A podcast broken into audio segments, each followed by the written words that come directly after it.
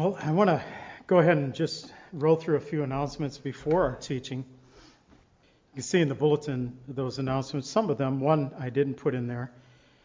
So let me get my notes opened up for you. I've taught without them before, but I like having them. Uh, you'll see coming up for the ladies the women's retreat, and uh, we got this notice. We didn't have bulletins last week, but got an email from uh, Calvary Chapel Elk Grove saying the retreat was coming up in October. You can see that in your bulletin for the ladies, the women's retreat up at Williams Bay.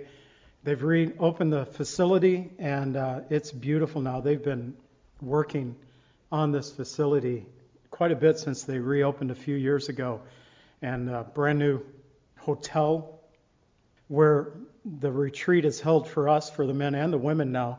We're in the newest section and you know, the hotel room lodging and able to do the retreat, I believe, right there, unless the ladies have a lot more ladies than the guys. It's all contained there except for the meals over at the cafeteria. But beautiful grounds, and uh, that is coming up. So we got the email, and it said registration due on August 8th. It's like, well, we just got the email. What do you mean it's due now? And so I emailed uh, Phil and Cindy, and Cindy's response was, the retreat would not be the same without the gals from CCLV. So please um, come. So they extended it. I think they had to because they just sent it out last week.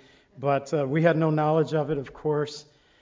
And uh, that information is there. You can go to the link in the bulletin, uh, or you can go to just uh, Calvary Chapel, Elk Grove, Illinois. There is Elk Grove in California. You want to make sure you're looking at the right one.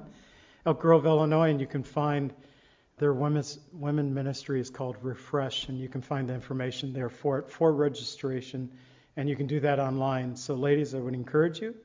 The guys, we had a wonderful time, and uh, we were early on, and they were still. The camp was trying to figure out COVID and all that, how to have camp and COVID, and they got it worked out probably so much better now since we were there. They were kind of experimenting uh, when the guys showed up in May, but uh, it was a good time. I would encourage the ladies. It's a beautiful setting up there. I was looking at the map recently.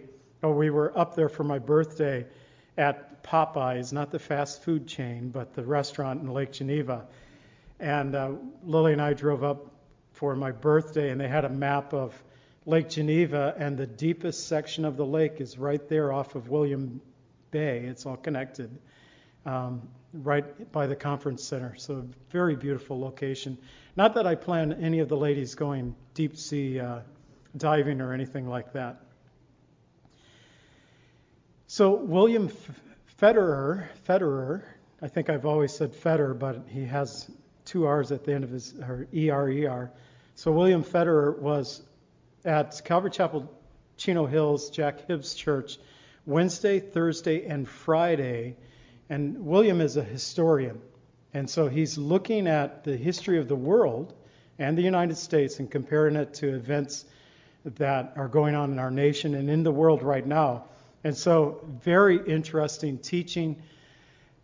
William uh, speaks very fast and I think Jack Hibbs mentioned that. He's like the fastest speaker I've ever heard, and he didn't slow down at all. Uh, so it's pretty good. He has PowerPoint presentation going along with it, but I've watched the first night of it. I haven't gotten around to the Thursday and Friday uh, teachings yet, but I think they'll be worthwhile, so they're worth watching. And I'm always on the outlook of something that's just you know, tweaking my interest with all the events going on in our world. It's hard to keep up on everything. And so I think this is a, a worth watching. And also, um, just historically, uh, our history here in the United States and in the world is being so distorted right now. So it's good to have a counter argument to the non truths that's going out. So I like to hear from William. He actually was a speaker at one of the men's retreat many years ago. And so he's been around quite a while doing this work. And so I think that's worth watching. It's there in your bulletins. I'm not looking at a bulletin, so I'm just kind of doing some recall here. Wednesday, we'll be continuing our study in the book of Genesis. And so I would encourage you, if you're able, to come out or to watch or listen, to come out and join us for our Wednesday study in the book of Genesis. And also keep our radio ministry in your prayers. Um, the ministry here, we uh, had some issues. Uh, Steve, I wanted to talk to you about this, but our automation computer just, I think it was some update it was wanting to do just turned us off, and that's never happened. But this week we were off for a couple of hours. I didn't know it until I realized that we were dead air, and that just doesn't happen. But I'm sure something was trying to update it, did want to update, and it wants to update again. It's like, give me a break. How many updates do you want to do? I already did that when you were off. I updated you, and now you want another one. But uh, keep that in prayer. We are streaming and we're reaching, I think I counted at the beginning of this week, 11 different nations have logged onto our radio station now, and we can see how many minutes. And so it's not just a, a click and they're off. One of the nations, for example, was there for 191 minutes. So it's got some time connected to it, mostly in the United States, but 11 different nations around the world. So that's exciting, but also keep it in prayer as um, we're stepping into new territory. I can guarantee you Satan does not like that, and keep our fellowship in your prayers as well.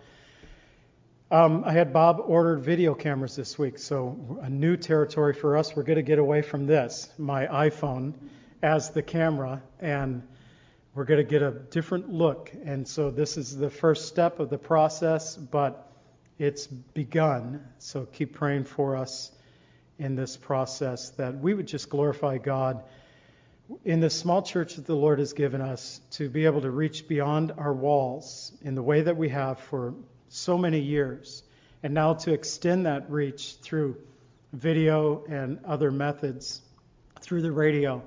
It's pretty amazing. And the last thing, not in the bulletin, I just want to mention to you that we are planning on doing a baptism, and I'm targeting the very last Sunday of the end of the month and or the first Sunday of September. I uh, I'm trying to get a portable baptistry that we can do it right here in the grounds. And I know a church that has one, and so I'm going to contact them this week. If not, I'll try to get us over at Cedar Lake. I kind of like the lake, but I know that not everybody shows up. You know, we do church, we go over to the lake, and we have a pretty good turnout, but I think it would be um, all in if we're here on the grounds. And I think it's important that we be all in the importance of baptism. So I'm working on it. We'll have a, a final plan for it next week. But again, if you'd like to be baptized, please contact myself or Pastor Kevin, and we'll see that it's done. And so keep that in your prayers, that God would use us in that way. And finally, um, provision for our fellowship. And we are just so grateful for the provision that the Lord has given us over the last year and a half. One of the things when you talk to other pastors, it's like, well, how's it going? You know, the whole COVID thing. How's church? How's the thing going? And I, I've often said, you know what? COVID has saved us. It's like, what do you mean? It's like, well, I don't know. People got more serious. We had an online audience, a video audience we didn't have before. But financially, um, we were struggling. But we're not right now. We're able to make a camera purchase that just even um, acknowledges that that we've done much. So it's it's helped our fellowship, and I'm so grateful for that. Um, because pre-COVID, we were struggling. We hadn't church body didn't know. We hadn't um, announced that to anyone, but we were preparing to uh, make some changes. We were going to have to, and the Lord has just been providing. So um, it's been so helpful for us, and part of that has been the online donations coming in, the donations within our church, but coming outside of the church, from them, those from radio listeners to those who are watching through Facebook, and uh, we've been blessed in that way. So I would encourage you, if you're listening on the radio through social media today, that you can go to cclv.org and you can find out information for uh, supporting our ministry. It is greatly appreciated. And also, here at the church, of course, we have the agape box in the back of the sanctuary.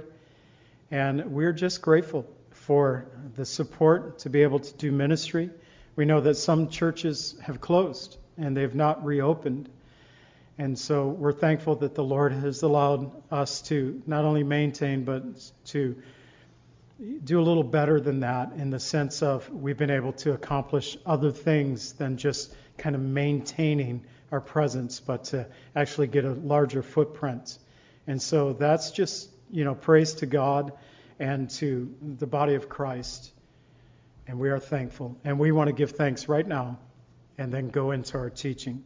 So, Father, we thank you that uh, the technology. I was thinking this week of my dad pastoring a church where there was no internet, there was no such technology that we're dealing with today. And Lord, even the technology, it's it's hard commitments for a small church when everything has a price tag connected to it. So in a small church, Lord, one of the brothers looking into how we can stream and do media, and he was talking to one of the companies, and they're saying, yeah, we offer a, a low price of 200 a month, but for a small church, a commitment of 200 a month is a big commitment. And so, Lord, we're grateful for your provision that you've allowed us to take small steps, but big steps for us. And Lord, you have blessed this fellowship. We continue to that you pray that you would continue to do so.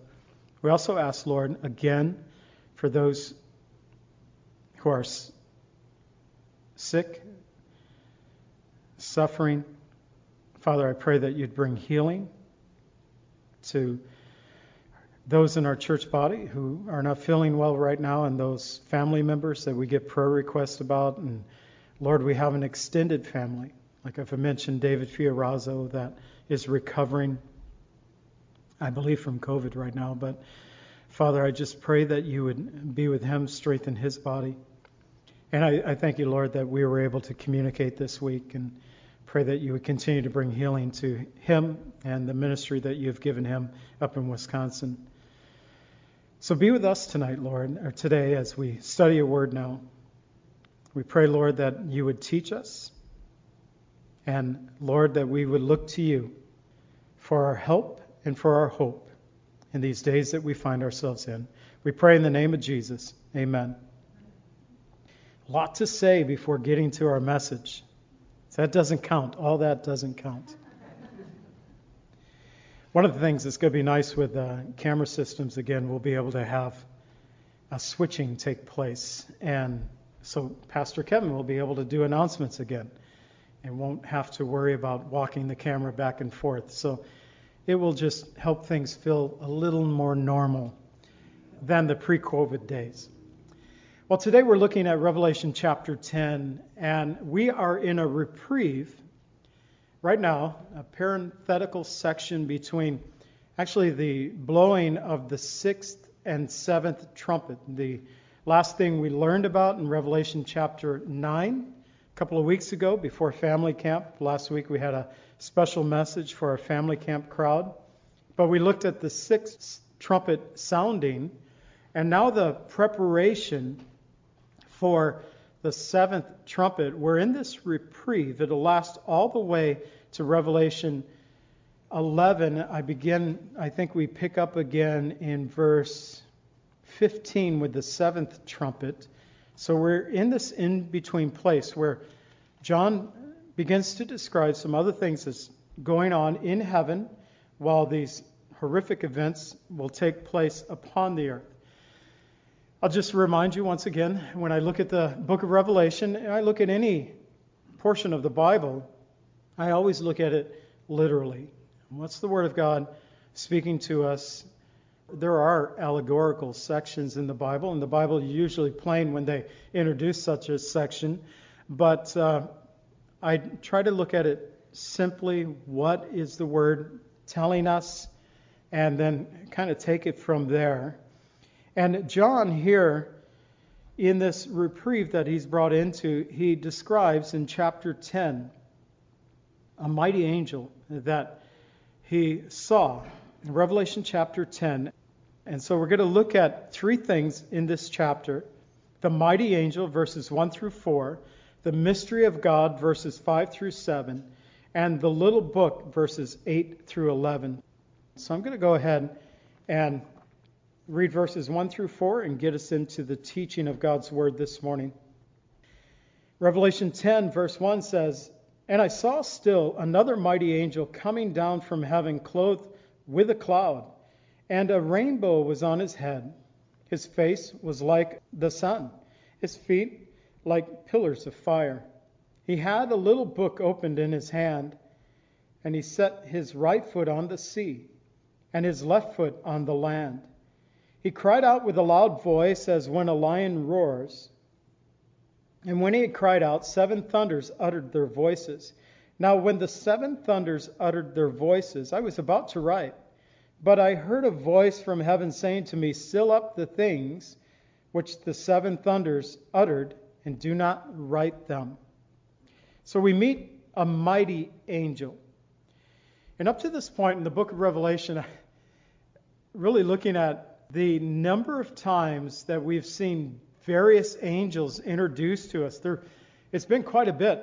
In the book of Revelation, in chapter 1, verse 20, we learned of the seven stars. That Greek word for stars is angelos, angels, messengers. Seven stars are the seven angels of, not stars, but angels, angelos, angels of the seven churches.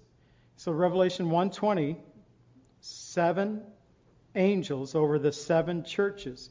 Revelation 5:2, John tells us that he saw a strong angel. And the Greek word describing a mighty angel and a strong angel in Revelation 5:2, it's the same Greek word. It means strong, mighty, or powerful. But in 5:2, he said, I saw a strong angel proclaiming with a loud voice, Who is worthy to open the scroll and to loose its seals? Revelation 7 1 through 3, we're introduced to four angels that are standing at the four corners of the earth, holding the winds of the earth. And then John said, I saw another angel ascending from the east, having the seal of the living God. And the angel crying out to the four angels, saying, Do not harm the earth, the sea, or the trees, till we have sealed the servants of the living God on their forehead. So, Revelation 7 1 through 3, we're introduced in that three verse section, five different angels. Revelation 8 2, we learned about seven angels who stand before God who were given seven trumpets. And right now we're between the sounding of the sixth and the seventh trumpet.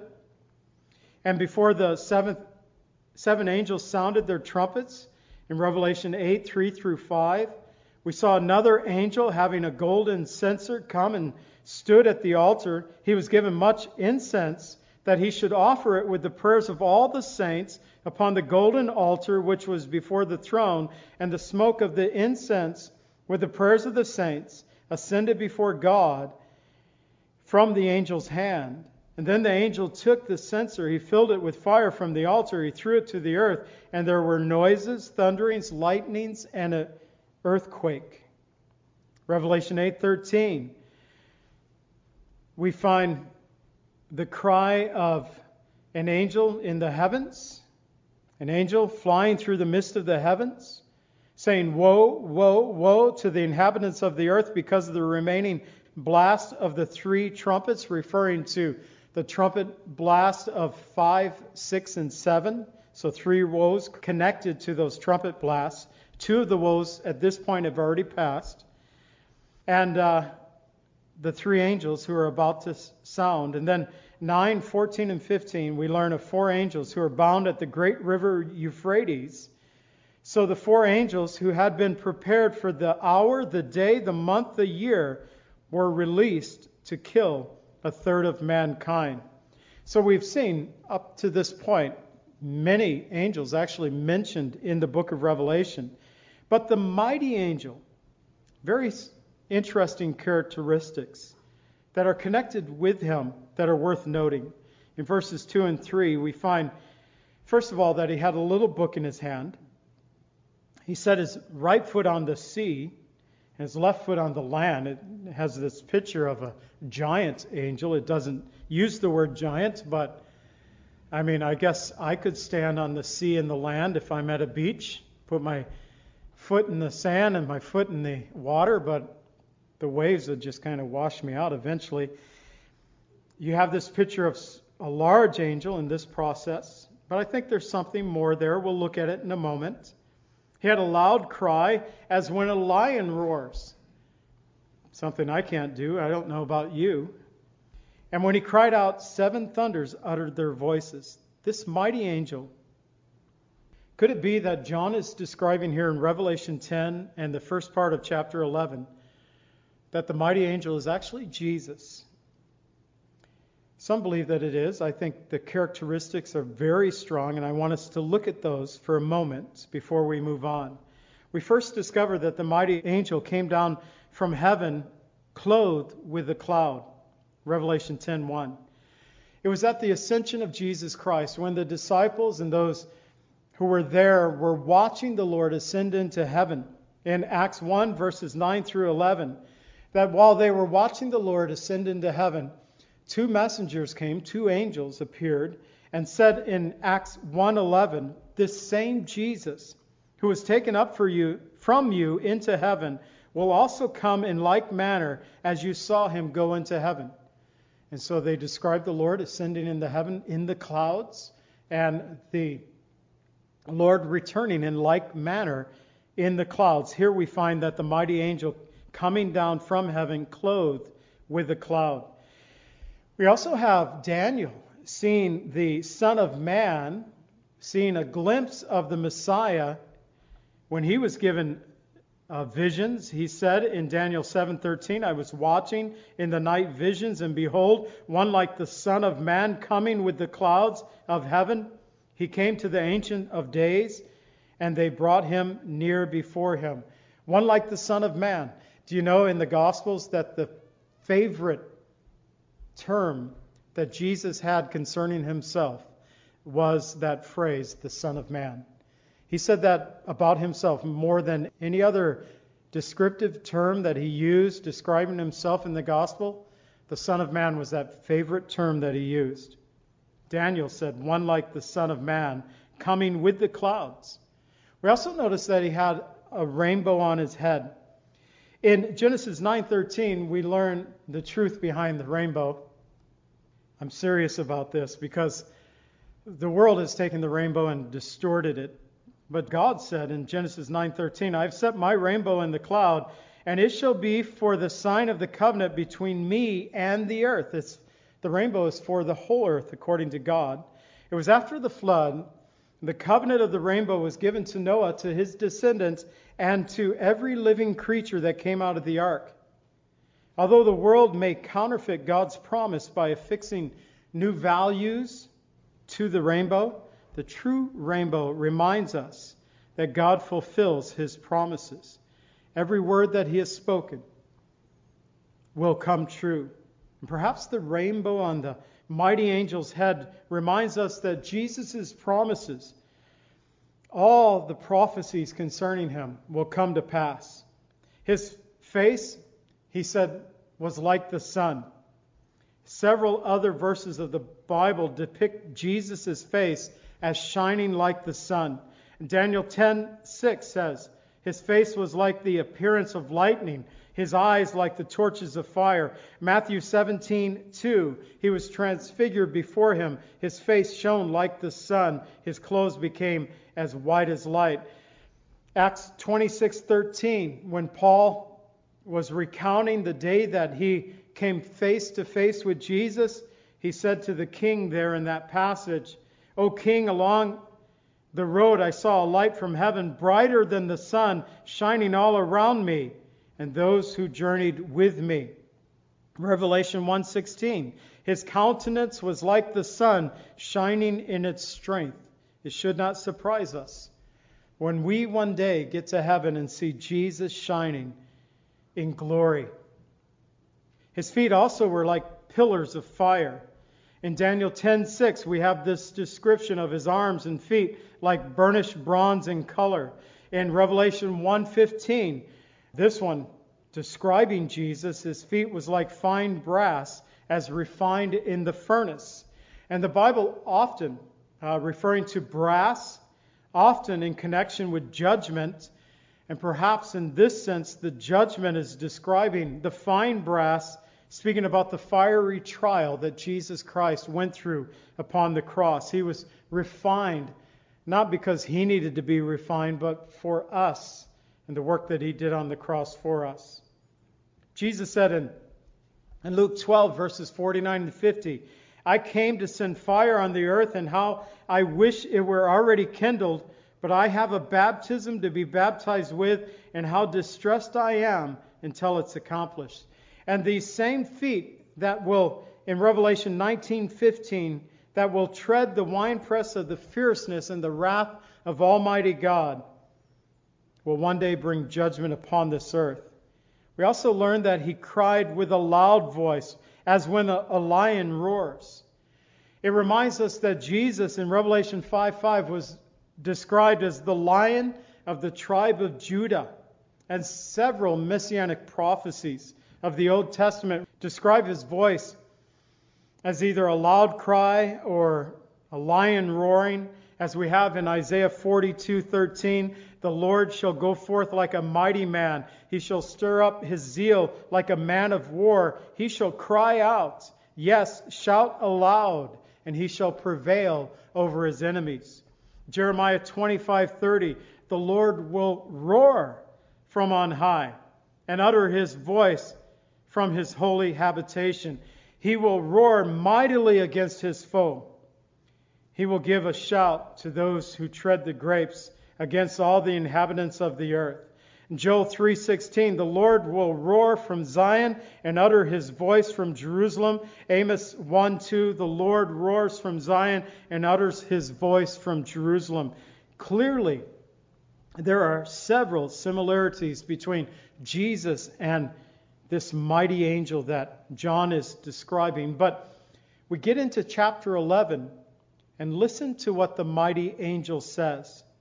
In Revelation 11:3, he says, "I will give power to my two witnesses, and they shall prophesy 1260 days clothed in sackcloth." Now we'll learn about the two witnesses next week. But the way it's worded, the mighty angel saying, "I will give power to my two witnesses."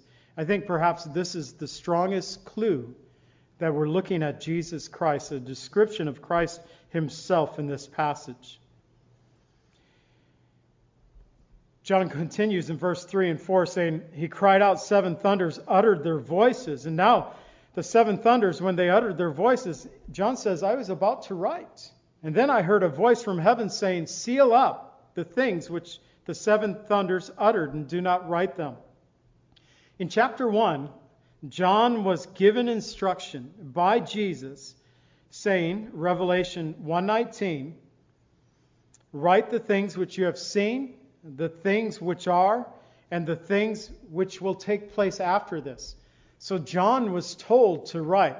That was his mission, that was his job. Write this stuff down. So John was only doing what the Lord had told him to do. So he heard the utterances of these seven angels these seven thunders. And he was about to write, and yet the Lord said, No, not this one, John. Seal this one up. This one's not for the church right now. I believe that's why it was sealed up at the time. It was something that we, the church, did not or do not need to know. Daniel was also not allowed to write some of the things to seal up in Daniel 8:26 when talking about the visions of the evening and mornings he said that which was shown to me is true. Therefore seal up the vision for it refers to many days in the future. So Daniel himself was commanded to seal it up. Daniel 12:4 Daniel shut up the words and sealed up the book until the time of the end. Many will run to and fro and knowledge will increase. So Daniel was said to seal it up until the time of the end. Think about this one Daniel 12:4. The instructions seal it up until the time of the end. Until that time, many shall run to and fro, and knowledge shall increase. It's an interesting study right now, but knowledge is increasing so quickly because of computers right now that it's just the statistics is amazing. And that knowledge is daily now increasing throughout our world. So God said at the time of the end, knowledge would be increasing. Knowledge is increasing. It should tell us we are at the time of the end. Perhaps John was instructed not to write the thunder's utterances because their words did not concern the church of Christ. According to the timeline of Revelation, the church will be with the Lord at this point, will not be on the earth. There'll be the martyrs on the earth, there'll be those who will be redeemed, uh, there'll be the 144,000 of Israel on the earth. But some of the, these things are kind of a, a need to know. And at this point, the Lord is saying, You don't need to know this one. I have a different opinion on some of these things as well. Sometimes the Lord restrains giving us everything because I believe He wants us to study to show ourselves approved. I believe that some of the information is there contained in Scripture. I'm not saying what the seven thunders uttered is in Scripture somewhere. It could be, but I'm just saying there are things that I believe when we search it out, we can discover the truths that the Lord has for us if we just take the time to search things out to study, to show yourself approved, a workman approved before God. So I believe sometimes the Lord withholds. I'm not saying that this is one of those cases, but I believe that the Lord does withhold that we could take the time to learn, to study, and to understand some of the truths of Scripture. Here's an interesting thing seven thunders uttered their voices. In Psalm 29, this is your homework perhaps for the day. Psalm 29. David describes the voice of the Lord in seven different ways. Isn't that interesting? We have seven thunders uttering their voice, and then we have Psalm 29, verses 3 through 9. Number one, the voice of the Lord, and here's the clue. Every time he says the voice of the Lord, he says it seven times, so you can count it very easily. Revelation 29, verse 3 The voice of the Lord is over the waters, the glory of thunders. The Lord is over many waters. Number two, the voice of the Lord is powerful. Number three, the voice of the Lord is full of majesty. Number four, the voice of the Lord breaks the cedars. Yes, the Lord splinters the cedars of Lebanon. He makes them also skip like a calf. Lebanon and Sirion like a young wild ox. Number five, the voice of the Lord divides the flames of fire. Number six, the voice of the Lord shakes the wilderness. The Lord shakes the wilderness of Kadesh. Number seven, the voice of the Lord makes the deer give birth. It strips the forest bare. He is in his temple, and everyone says glory. So David describes the voice of the Lord in seven different ways. The number seven, the number of completion. We need to know that when the Lord uses his voice, everything he speaks is perfect. Perfect truth. Then we discover the mystery of God, verses 5 through 7. And the angel whom I saw standing on the sea and on the land lifted up his hand to heaven and swore by him who lives forever and ever, who created the heaven and the things that are in it the earth and the things that are in it, the sea, the things that are in it, that there should be delay no longer. But the days of the sounding of the seventh angel, when he is about to sound, the mystery of God would be finished as he declared to his servants, the prophets. So we find the angel stands, he raises up his hand. In verse 2, John describes this mighty angel as his foot standing on the sea and on the land. Scripturally, we find that when we uh, read through the Bible, we discover that often the nation of Israel is connected to the land and the sea is connected to the Gentile nations of the world. And it could be simply that it's saying the dominion that God, Jesus, has over the nation of Israel and over the, all the tribes, tongues, and peoples, nations of the world.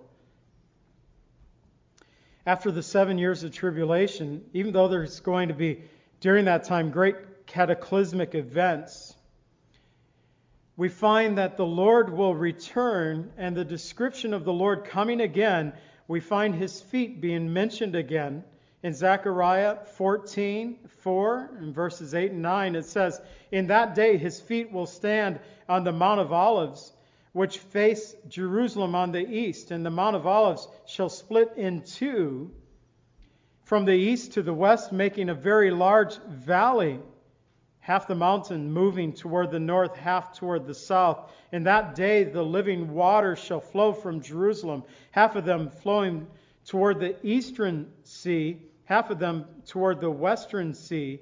Both in the summer and winter it will occur, and the Lord shall be king over all the earth.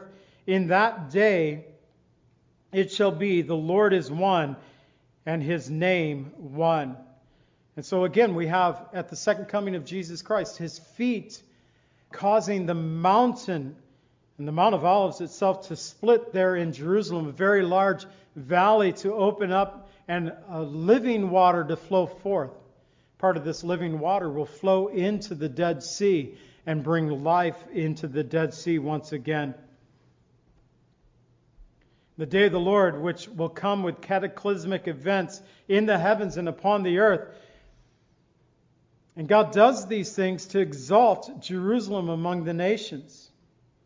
And so the angel swears to the creator of heaven and earth in verse 6 swore to him who lives forever and ever, he who created the heavens and the things that are in it, and the earth, the things that are in it, the sea, the things that are in it, that there should be no longer any delay. That the time of the end now is upon the earth. So there are those who look at the book of Revelation. The preterist view says that the events of the book of Revelation have already been fulfilled. All the things then that are written about the holy prophets concerning Jesus have all been fulfilled. It's so hard for me to follow that view, saying it's all been done. Really, in 70 AD, it's all been accomplished. Then what are we doing here 2,000 years later? And uh, if it's all been fulfilled, then what in the world is this word talking about? It's not been accomplished yet. The Lord has not yet returned. Jehovah's Witness believing in, I think, 1918 that the Lord Jesus Christ ascended or returned in his secret chamber. Secret chamber. They, they put the word secret chamber in there. I put the quotations mark around it because the Lord said when he returns, every eye will see him. Jehovah's Witness will come knocking on your door and say, Well, not actually every eye will see him. He did return. He's hidden away right now. Like, wait a minute. That goes against the plain teaching of the Word of God, right? There's conflict there. When there's conflict, conflict with Jehovah's Witness, with the preterist view that all these things have already been accomplished, there's conflict, it means that the literal view takes the authority in my position. We may not understand everything. Remember, the Lord would say, Seal up these words, John. But I believe that sometimes through study we get a better understanding of these things. So Revelation 10:5, Jesus not only claiming dominion over the earth, standing on the land and on the sea, the second person of the triunity raising his hand to God who lives forever and ever in the heavens, he who created the heavens and the earth, all that's in the heaven, all that's on the earth, all that's in the seas. Now he cries out that there should be no longer any delay. The time of the end has come. But why would God delay the Lord's second coming? Well, 2 Peter 3, verses 8 and 9 tells us why there's delay right now. The end of the book of Revelation instructs the church to pray, Come quickly, come quickly, Lord Jesus, come. So if we're instructed to pray, come, why hasn't he not yet come? Well, Peter wrote in 2 Peter 3 8 and 9, But beloved, do not forget this one thing, that with the Lord one day is as a thousand years, and a thousand years as a day. The Lord is not slack concerning his promises toward us, as some count slackness, but is long suffering toward us, not willing that any should perish, but that all should come to repentance. If there's any delay whatsoever, it's because Jesus is waiting for people to get saved. He's giving opportunity for people to come to faith, to believe in Him, to receive His work of redemption that He has already paid the price upon the cross. If there's any delay, it's because Jesus is giving opportunity for the lost, the unbelievers, to come to faith in Him. But there's going to come a point in the future, and it could be very near, where the Lord will say, No more delay. This is it. The time has come. Verse 7, where it says, The mystery of God will be finished. In that day, the sounding of the seventh angel, when he's about to sound, the mystery of God would be finished. The mystery that he has declared to his servants, the prophets. What mystery? Well, it's all contained here in the Word of God. Once again, it might take some study to understand the mystery, but it's there in the Word of God. In chapter 11, we'll learn of two witnesses. I've already mentioned them. We'll read about them next week. They'll have a ministry that will last 260 days or three and a half years. So it's finished. The time has come, but there's still three and a half years before it's completed at this point. But the process is set in motion. There's no turning back at this point. With the sounding of the seventh trumpet and the two witnesses showing up there in Jerusalem. And today, it's not going to be hard. We'll get into this next week, but it tells us that when they are put to death, the two witnesses, all the world will see it, they will celebrate over it. Can you imagine all the social media posts? Two witnesses are dead. I mean, it's just going to blow up, right? It's so easy to see how these things could take place in the day that we live in. 2 Peter 1:21 tells us concerning prophecy, prophecy never came by the will of man, but holy men of God spoke as they were moved by the Holy Spirit. God tells us these things from history, from time past, he tells us about the things that will come in the future, where Isaiah 46:10 tells us, declaring the end from the beginning, from ancient times, the things that are not yet done, saying, My counsel shall stand, and I will do all my pleasure. In Romans 16, 25 through 26, Paul wrote, Now to him who is able to establish you according to my gospel, the preaching of Jesus Christ, according to the revelation of the mystery kept secret since the world began, but now made manifest by the prophetic scriptures, made known to all nations. Again, the mystery has been given to us in God's Word. According to the commandment of the everlasting God, for the obedience of faith. To God alone be wise, be glory through Jesus Christ forever. Amen. The mystery, Paul said, kept secret since the ancient days, but now revealed to us in God's Word. That mystery, now once hidden, being revealed to us, coming to a completion. Everything that God wrote concerning Jesus Christ. Do you know he wrote, we keep saying this in the church, preachers have this one pretty much down, that there were 330 prophecies connected to Jesus' first coming, and Jesus Christ fulfilled every single one of them. There are also over 500 prophecies from Old and New Testament connected to Jesus' second coming, and every single one will be fulfilled. Paul again wrote in Colossians 1 26 and 27 the mystery which was hidden from ages, from generations, now have been revealed to his saints. To them God willed to make known what are the riches of the glory of the mystery among the Gentiles, which is Christ in you, the hope of glory. The prophetic word, the gospel of Jesus Christ, was not a new plan of God, but has been declared from ancient times, from the Old Testament to the New Testament.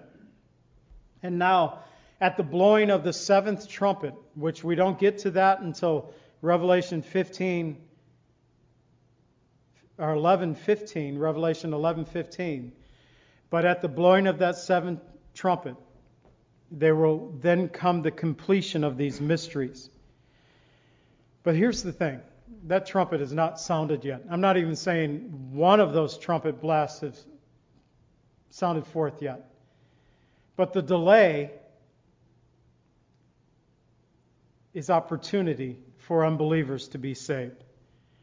The Lord's work is finished upon the cross. Jesus declared it, it is finished, to tetelestai. No other work needs to be done for our salvation. Our part is to confess our sin, believe, and receive. But the Lord delays. In his delay is opportunity to be saved. So we close out with John talking about this little book, verses 8 through 11. He said, A voice which I heard from heaven spoke to me again and said, Go take the little book which is in the hand of the angel who stands on the sea and on the earth. And I went to the angel and I said, Give me the little book. And he said, Take it and eat it. And it will make your stomach bitter, but it will be as sweet honey in your mouth. And I took the book out of the angel's hand and I ate it and it was sweet as honey in my mouth. And when I had eaten it, my stomach became bitter. And he said to me, You must prophesy again about many peoples, nations, tongues, and kings. So the voice came, told him to take the little book that was in the mighty angel's hand, the angel that stood on the land and on the sea. And I believe that this little book it really pertains to the prophecies that are found that the Lord gave to John that he was to speak forth. John was writing, remember, he's writing from the Isle of Patmos. He's a prisoner on a prison island, much like here in the United States we had Alcatraz. Patmos was a prison island. He was banished to that island, but he would be released according to tradition. He was released. He went to Ephesus, where he ruled over the churches of Asia Minor until his death at 100 years old. That's what tradition teaches us concerning the Apostle John. But it's also telling me that the Lord was letting John know that you still have work to do. You still have work to do. To take this book, and as he closed out saying, You must prophesy again. John, I know that you were a witness for me before you got placed in this island. You're a prisoner now, but you must prophesy again. There's work to be done, John. Your work isn't finished yet. It was reminding me just now, as I was speaking about that, of Elijah when he had had that mighty battle against the 450 prophets of Baal, and when he had slew them, and then uh, Jezebel said, you're going to be a dead man. And he fled and he ended up in a cave. And he was hiding in a cave, and the Lord came to him. And in that cave, he saw this earthquake and this fire. And it says the Lord wasn't in the earthquake, the Lord wasn't in the fire. And then he heard a still small voice, and the Lord spoke to him.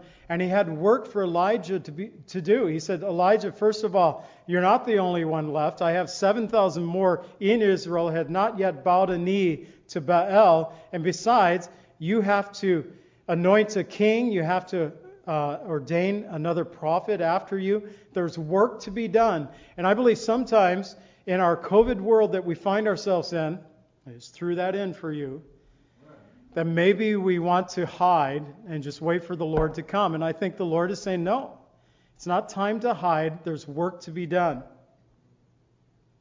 So John went, verse 9 through 11. He went to the angel and he said, Give me the book. Now I'm thinking, we have this description of the mighty angel.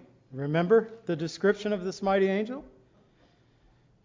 Coming down from the clouds, rainbow on his head, his face shining like the sun, his feet like fire.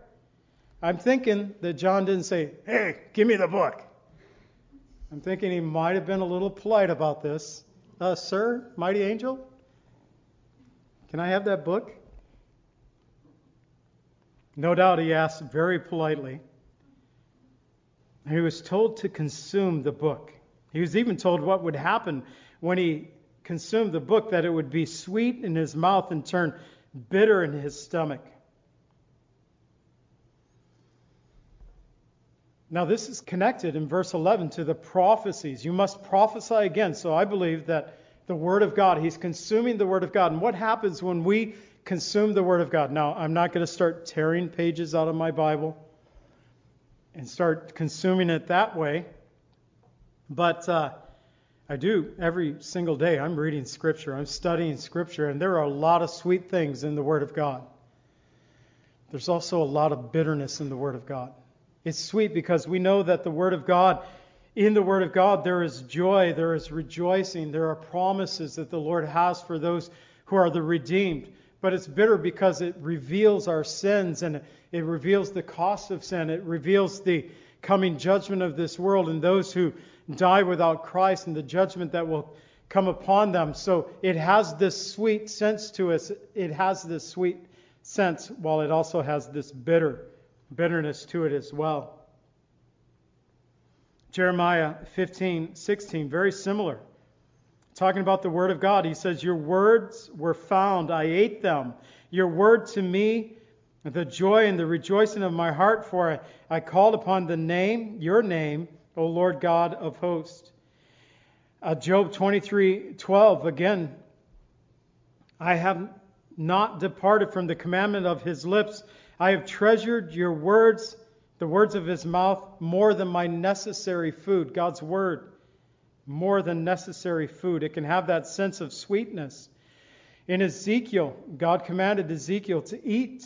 He said, Son of man, eat. Ezekiel 3, verses 1 through 4 and 7 through 9. Eat what you find, eat the scroll, go and speak to the house of the Lord.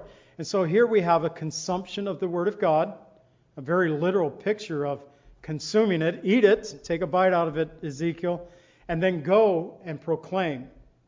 And so I opened my mouth, and he caused me to eat the scroll. And he said to me, Son of man, feed your belly and fill your stomach with the scroll that I've given you. So I ate, and it was in my mouth like honey and sweetness. And he said, Son of man, go to the house of Israel and speak my words to them. And then in verses 7 through 9 of Ezekiel 3, he said, But the house of Israel will not listen to you, because they will not listen to me. For all the house of Israel are impudent and hard hearted. Behold, I have made your face strong against their faces, your forehead strong against their foreheads. Like adamant stone, harder than flint, I have made your forehead. Do not be afraid of them, nor be dismayed at their looks, though they are a rebellious house. And I tell you today, we can have the sweetness of God's word. We can consume God's word. We can share God's word with others, and they are much like the house of Israel in Ezekiel's day, and their hearts are hard toward the word of God. But it's not supposed to cause us to back down. Lord, help us to have that strong forehead of flint that will face the enemy because I tell you, the enemy is upon us and they are targeting the church today. So too should we be diligent to present ourselves approved of God, workers who do not need to be ashamed, but rightly dividing the words of truth. As Ezekiel in his day was commanded to speak the word of God to his generation, we too have been commanded to speak forth the word of God. And only by learning God's word can we rightly proclaim it to others. And as we learn the word of God, we'll find that it'll have that sweet, honey like, oh, this is so good. God, you are so good. And then one day he'll have us reading somewhere and it's like, Lord, this hurts. I don't like this passage. It's really attacking me, Lord. And he does that to us. He does that to us because, as His children, He wants us to be conformed not into the image of this world, but to the image of His Son. And in the process of conforming to the image of Jesus Christ, there has to be a stripping away. Like the Apostle John, as we consume the Word of God, as we read and study God's Word, we discover that it'll have both this sweet and bitterness to it. The sweetness of the Bible is knowing that God's it's God's word and everything that he has written is truth. The bitterness again, it's God's word and in the process of the word of God we find this exposing of our sin, the foretelling of coming judgment upon this world. But God has given us a remedy and it's through his son Jesus Christ. 1 John 1 7 tells us that it's the blood of Jesus Christ that cleanses us from all unrighteousness, from all sin. But this remedy is only available to those who are willing to confess their sins and to believe and receive. Let's go ahead and stand together and go through our church motto as we close out And we begin with the belief. It tells us in Hebrews 11:6 we say together, but but without faith it is impossible to please him, for those who come to God must believe that he is and that he is a rewarder of those who diligently seek him. Hebrews 11:6. We have to believe that God is. That's the beginning of faith, believing that there is a God. Many years ago, I, Lily and I really ministered to our brother-in-law for about a year. And uh, through that process of that year, we were bringing him to church. And uh, at the beginning of that year, I had talked to him, and at one point he says, I don't even know if there is a God. And so, in the process of a year, there's a point where I asked him, Do you believe that there is a God? And he goes, Yes, I believe. And at that point, I said, Now let me introduce you to his son, Jesus Christ. But it began with believing that there is God, and Scripture tells us that. I don't even know if I understood or knew of Hebrews 11:6 at that time. But it begins that with that faith that in, in the beginning, God. It all starts there. We must believe that God is. Second, we have to receive, we say together, Romans 5:17 for if by one man's offense death reigned through the one, much more those who receive abundance of grace and the gift of righteousness will reign in life through the one, Jesus Christ. Romans 5:17. Here we go again. Belief in God. I mentioned this last week in the message that we had for family camp on Sunday that uh, we had a prayer over the opening of the 117th Congress, where the closing of that prayer, the pastor, who I would personally say is not a pastor at all, but the pastor, he is a, officially a minister, but he says, by the gods of many gods that are worshipped in all the world. Well, first of all, there's only one God. And God only had one Son, Jesus Christ. We have to believe in the one and true God, and we have to receive his Son, Jesus Christ, as our Savior. So, first we have to believe, then we have to receive. Third, we need to grow, and we say, 2 Peter 3:18, but grow in the grace and the knowledge of our Lord and Savior Jesus Christ. To him be the glory both now and forever. Amen.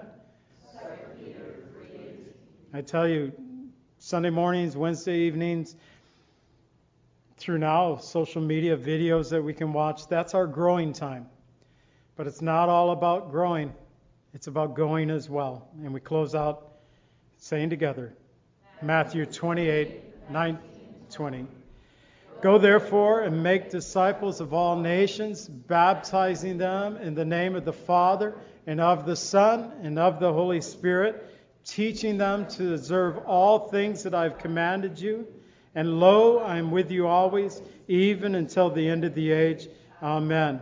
Matthew 28, 19 and 20.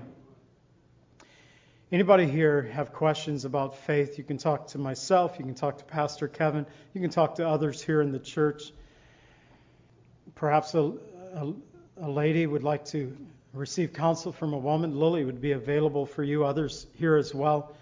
But I would encourage you to talk to others if you have questions regarding faith. If you're here, if you're listening on the radio, if you're listening through social media right now, if you're listening at a later time, you can go to our church's webpage at cclv at comcast.net. Actually, that's our email address. I got it. You can email us at cclv at comcast.net. On our webpage, we have a prayer request uh, tab that you can click on at cclv.org. And here's the one thing I like about that prayer request. We've discovered over time, several years now, that if you want to give a prayer request to our church that we can pray over a need, uh, you can do so anonymously. If you do our email address I just gave you, cclv at comcast.net, we'll know who you are. I mean, that's fine. If you want us to know, we can correspond with you. But you can also just send a prayer request anonymously at calvarychapel.org forward slash prayer and just follow the instructions. You can let us know, or you can choose or opt out of letting us know. And I can tell you that most people opt out. They want prayer. We're fine with that. We know that God knows. Again, Wednesday evening, Genesis 20 and 21. That could be 20. I think we're beyond Genesis 20 and 21. Must have that wrong in my notes. But we will be in the book of Genesis, and I'll get it worked out by Wednesday of what chapter we're in. Let's go ahead and close in prayer, and we are going to close in one song of worship. I'm going to switch mics before I pray, and I can get my guitar on.